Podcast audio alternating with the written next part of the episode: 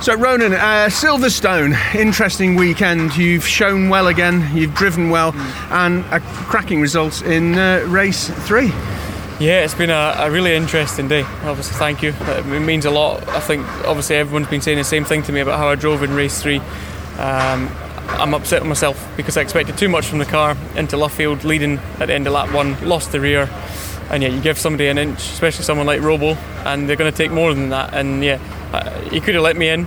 I could have been second, but yeah, sometimes people aren't as nice, and you don't expect them to be nice. And I paid the price for my own mistake. Um, yeah, the car was that good. I could have won that. If I could have led into the safety car period, we'd have won that for sure.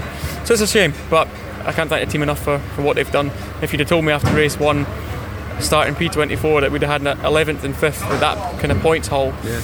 yeah, I'd have ripped your arm off for sure leaving Silverstone though, having made quite an impression on a, on a lot of people with your racecraft and, and just learning now to get your elbows out a bit. Absolutely, it's been a year of learning how much I can use my, my front and rear bumper and my sills and uh, the amount of people. It's, it's, actually Robo, that was his exact words when I came in at start of the year because we get on really well and I really enjoyed racing against him there because we know what we're getting with each other. It's always clean and fair.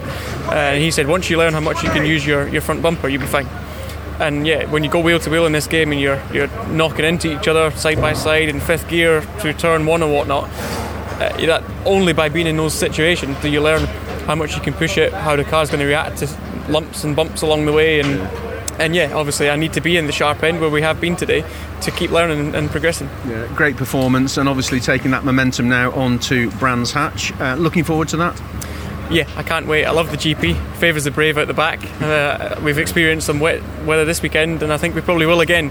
And obviously, it's the, the grand finale. I can't believe we've only got one weekend to go. It's gone gone so fast. But yeah, just to be in a touring car around the GP is, is pretty special.